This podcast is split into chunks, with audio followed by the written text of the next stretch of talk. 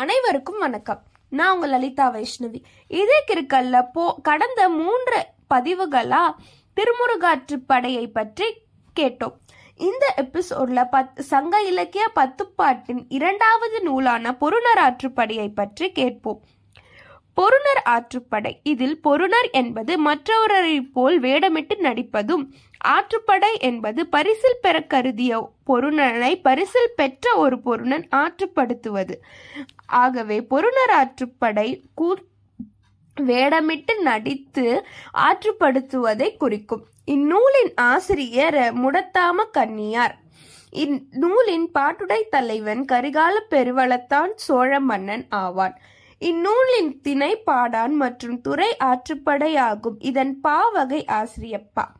பொருணர் ஆற்றுப்படையே பத்துப்பாட்டின் ஆற்றுப்படை நூலின் குறுகிய அடிகளை கொண்டது. இதன் அடிகள் இருநூற்று நாற்பத்தி எட்டாகும்.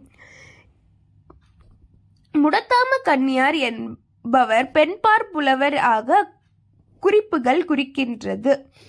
இந்நூலின் மற்றொரு சிறப்பு சோழ மன்னனின் கொடை வீரம் பண்பு போன்ற பலவையும் பண்டைய மக்களின் வாழ்வியலையும் குறிப்பதே இந்நூலின் சிறப்பாகும்.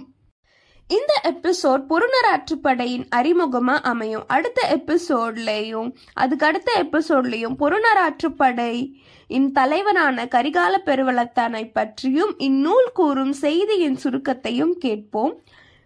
மீண்டும் மற்றொரு எபிசோடில் சந்திக்கும். நான் உங்கள் லலிதா வைஷ்ணவி. உங்களோட கமெண்ட்ஸை என்னோட ஃபேஸ்புக் பிளாக் பேஜ் இதே கிருக்கல்லையும் இன்ஸ்டாகிராம் பேஜ் இதே கிருக்கல்லையும் தொடர்ந்து பதிவு பண்ணிட்டு வாங்க. தொடர்ந்து இதே கிருக்கல் பாட்காஸ்ட்டை Hubhopper Spotify Amazon music podcast Gaana போன்ற பல பாட்காஸ்ட் வலைத்தளங்களில் கேட்டுட்டு வாங்க. நன்றி வணக்கம்.